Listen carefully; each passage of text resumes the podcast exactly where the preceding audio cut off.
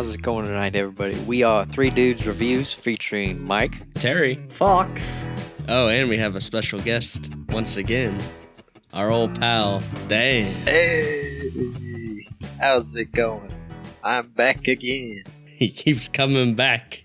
It's awfully suspicious. We just can't seem to get rid of him. How does he keep getting into these recordings? This show, we're taking a little break from our uh, our categories because we had a request. Yeah, our first request. Woo! Yeah, yeah. So we went ahead and watched it. We got a request to watch uh, Lupin the Third, um, the Castle of Cagliostro. And you nailed that pronunciation. I applaud you. That was well done. Thank you. I, I've practiced for it.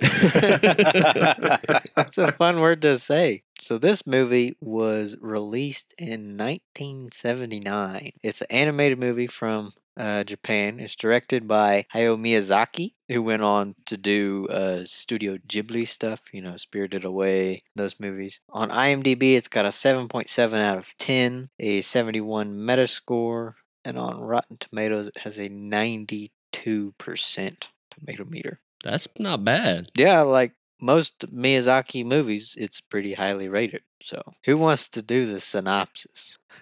or do you want me to do it? I mean, pretty sure the honor usually falls to a uh, specific member of the cast. Who's that? Is that me?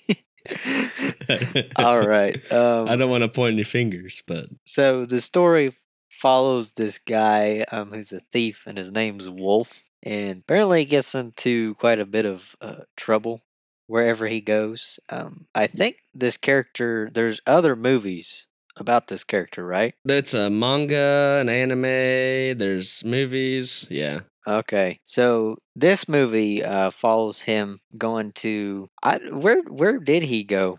It's like somewhere in Italy. Cagliostro. The nation is Cagliostro, I think. Yeah. Okay, and he's trying to stop some corrupt uh, count from doing some shenanigans and trying to marry some princess he has locked up. Pretty much. Those darn shenanigans. Yeah, he's up to no good. Yeah, and Lupin or Lupin or Wolf or whatever, he's a he's a thief. He's like a master thief. He's always going around stealing things and yeah, I think he's supposed to be like a gentleman thief or something. Like he's not evil, but he steals from the bad people or something. I don't know.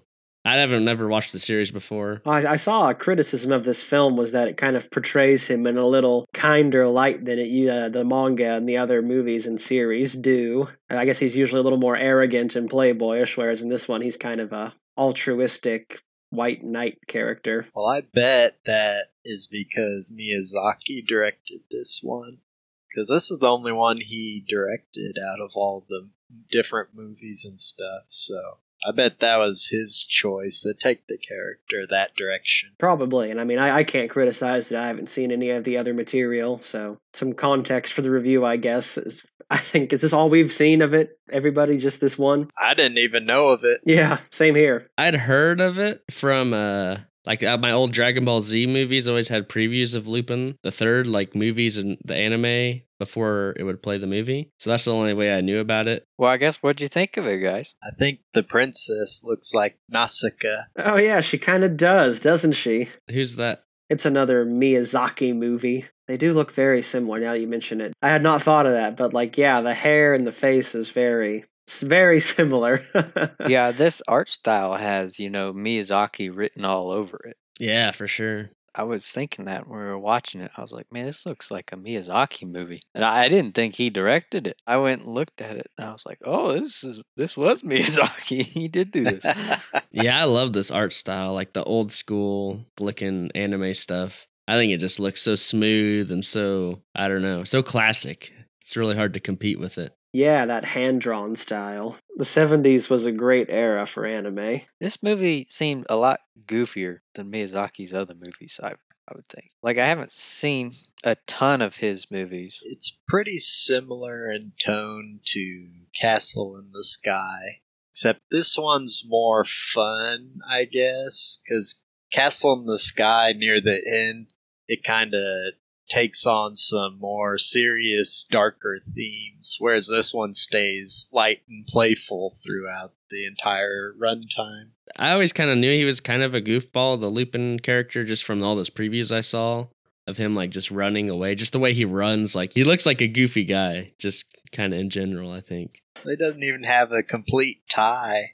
It's like missing the bottom part or whatever. so, And I think there are some moments in this where it gets like surprisingly dark for just like a second Yeah, you know, they, they really kind of catch you off guard when they show up. when there's like corpses and like a well and oh, jeez. That was pretty gruesome. people getting squished. Ugh. I wasn't expecting that. Even the the ninjas, like the bodyguards, like when they pull out those claws, you're like, oh god, like they could tear right through him. Yeah, they were creepy. Yeah, which it- it's kind of weird. Like I don't know if I like that dissonance so much. It just seems like it does kind of just come out of nowhere, whereas some of the other Miyazaki stuff with the darker elements feels more natural, and this one it kind of just feels like it just surprises you instead of feeling smooth and integrated. Yeah, you know, I think the uh the the style, the animation of the time kind of lends itself to like looking goofy. You know, I mean, here I go, you know, off on one of my uh rambles, but uh my favorite anime ever, Mobile Suit Gundam premiered in the 70s and the animation style is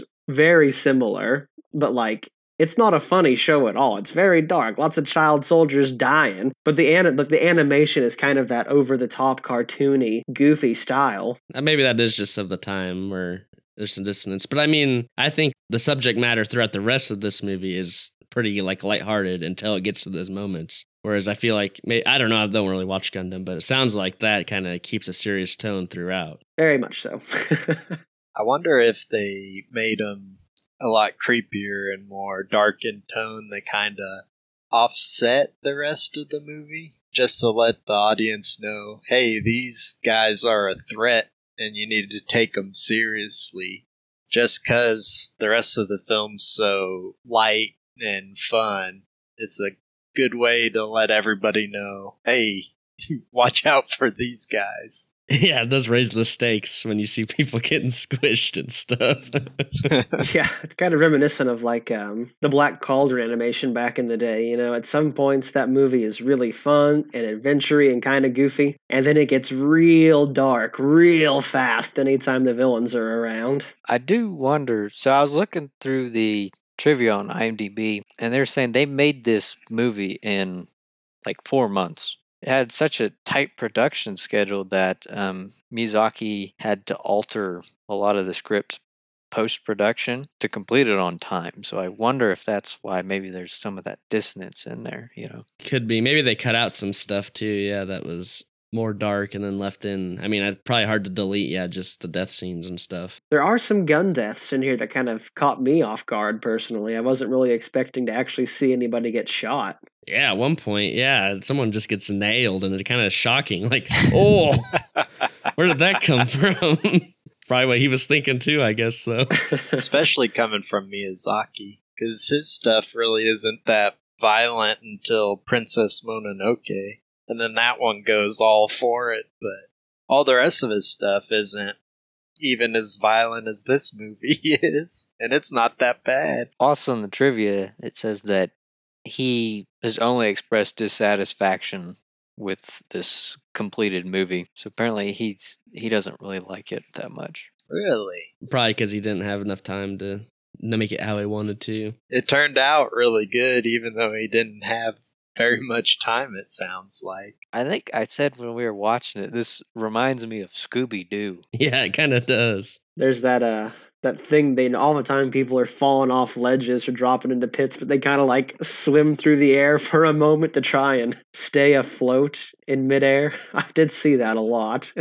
I'm guessing since it's a goofy, you know, character and show, that's probably how it goes, you know. Probably, yeah. I don't know. I was gonna ask you guys if you felt like any baggage because we've never seen anything from this series before. Did you feel like that in the end hurt your experience of this, or did it not matter? It made me want to watch the other ones, actually, yeah. but I wasn't ever lost or anything. I don't think it really mattered too much to me. Like the Inspector Zenigata, like he seemed like a recurring character probably who's always chasing Wolf. You know, kind of like um, in the Dukes of Hazzard, the the guy who's always chasing the Dukes. Because they didn't really kind of explain him too much, did they?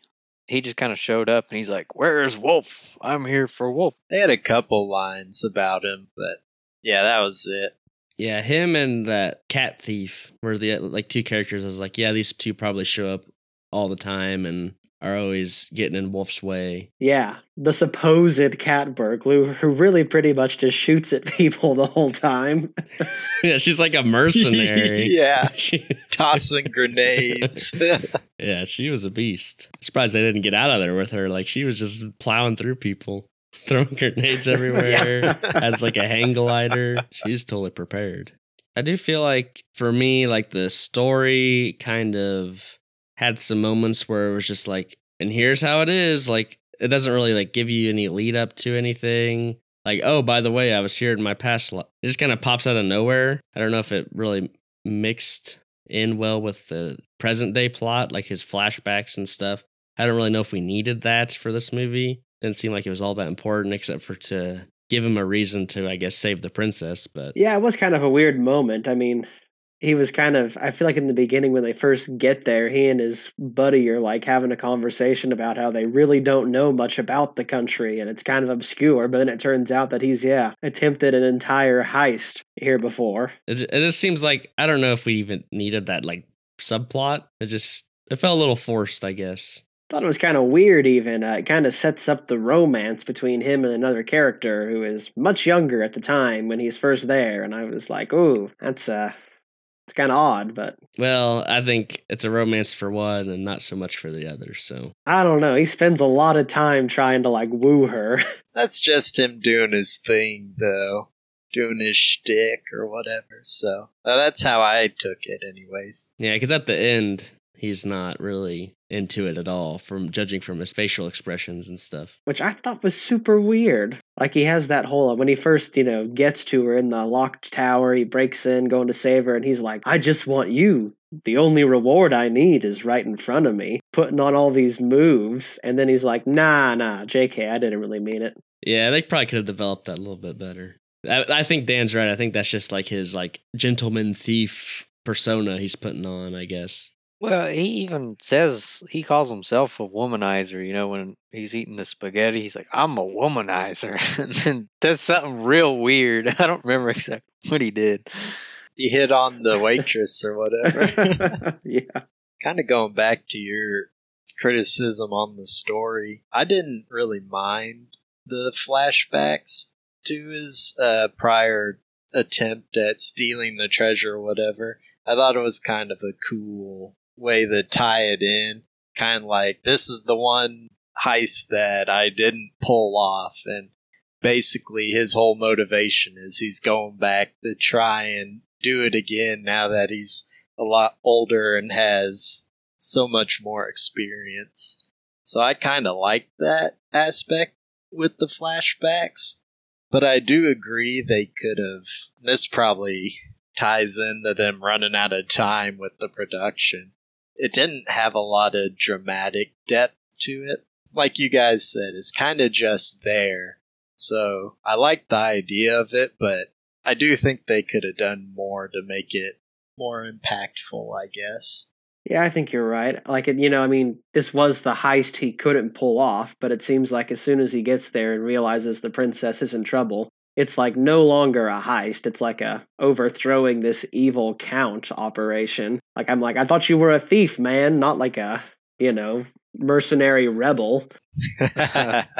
Yeah, I do. I do like the idea of that. I just maybe like throw that in at the beginning or something, just so that it sets it up a little bit better. Because yeah, it's not a bad idea to have the one that got away kind of thing or something like, oh, the one job I couldn't do. It is, it's just introduced so late into the story. It's just like, oh, okay. Because even he's like, oh yeah, I kind of forgot about that, and then you're like, what? Yeah, it seems to me like that's probably something to do with the short production time. Yeah, I bet you're right. I really like his uh his sidekick, um, the guy with the hat and the cigarette. He cracks me up with the big gun. Oh yeah. He's awesome. What's that guy's name? Do they ever call him by name? yeah, Jigen or something like that. I think. Yeah, Jigen. Uh, yeah, he was funny. I wish he would have done more, but like, yeah, every time he was there, he cracked me up. He was so chill, and he'd always be so suspicious of Lupin. It cracked me up so much. yeah. yeah, I could have gone for more of him and his character. I do really enjoy the uh, yeah the uniqueness of every character. Everybody's so cool,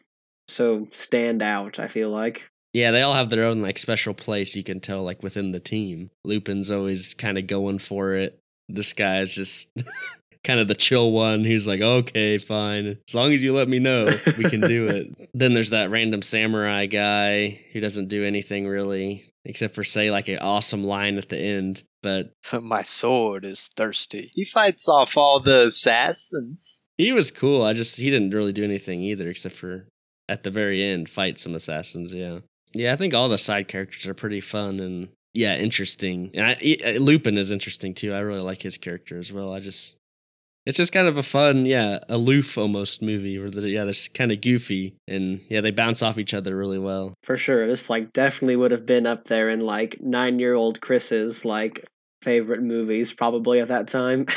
Oh yeah, same for me too. I think Miyazaki just really pulls that off so well, you know? It's just a fun adventure for all ages. Kind of makes you feel like a kid again when you're watching it. Yeah, yeah. When I was watching this, I was hoping that it would just be a fun adventure with no subtext or anything like that. Because a lot of Miyazaki stuff, like Nausicaa, Castle in the Sky, and Princess Mononoke, all have the different subtext lying underneath it. This one, though, it's just a a fun ride, kick back, watch a good fun adventure movie. You're not having anybody's ideas presented to you or anything, which I really liked. It was a nice refresh from a lot of the junk that's come out recently. the themes they do present are kind of like simple, like, oh, you know, this guy's funding countries and the countries don't want to go to war. What does that say about our government? You know, but then stuff like that, like it's very like light. He doesn't really push it too hard. I think the evil plot is so over the top that you can't really even like take it all that seriously. He's a Bond villain. He is. This dude's been funding every great war since 1500. World War One, ever hear of it? This guy made it happen.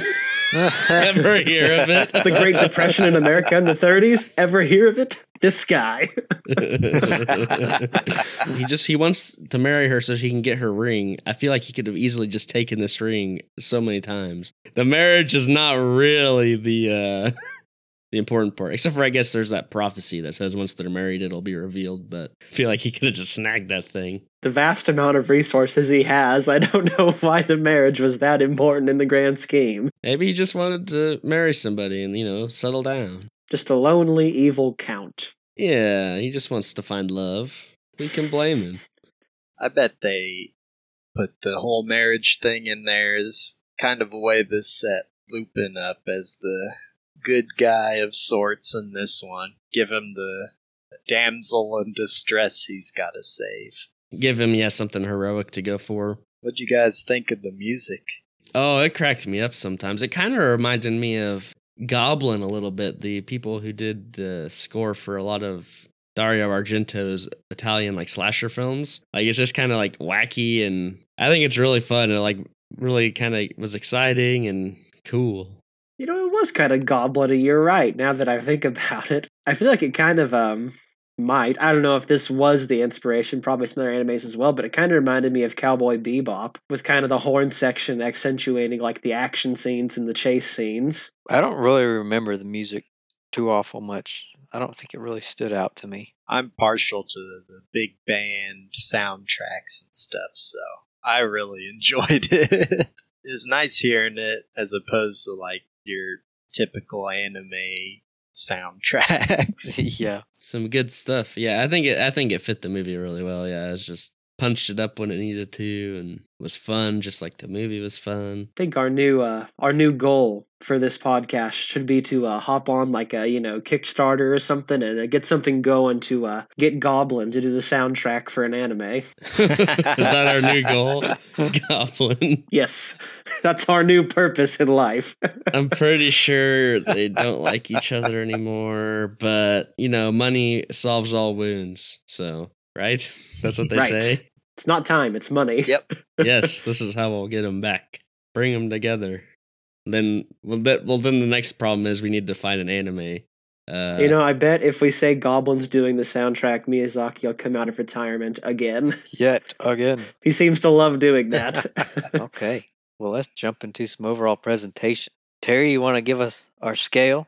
Yeah, so we have four different ratings. There's burn it, pass, watch it, and buy it from descending to ascending. So there it is. All right. I like Miyazaki quite a bit. His movies, I've heard a term called Miyazaki magic for his movies because they have that sense of adventure, you know. A lot of the movies I think make you feel like you're a kid again. I like the art style. This one really reminded me of Scooby Doo for some reason, just the tone, the way the characters act, the the cartoon stuff like them driving on the side of a cliff, you know, had that kind of goofy stuff in there. But I'll I'll give this one a watch it. I was pleasantly surprised. Um, it's not my favorite Miyazaki, but I was pleasantly surprised when we first said this movie. I was like, Lupin the what? What is this thing?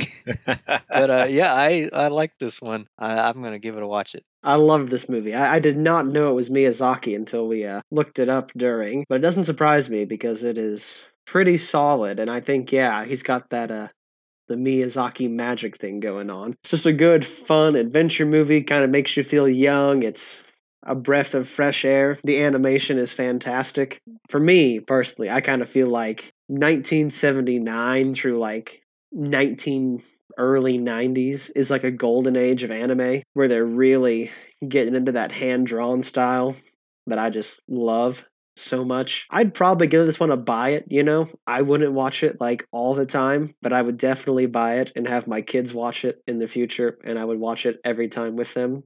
So, a buy it from Fox.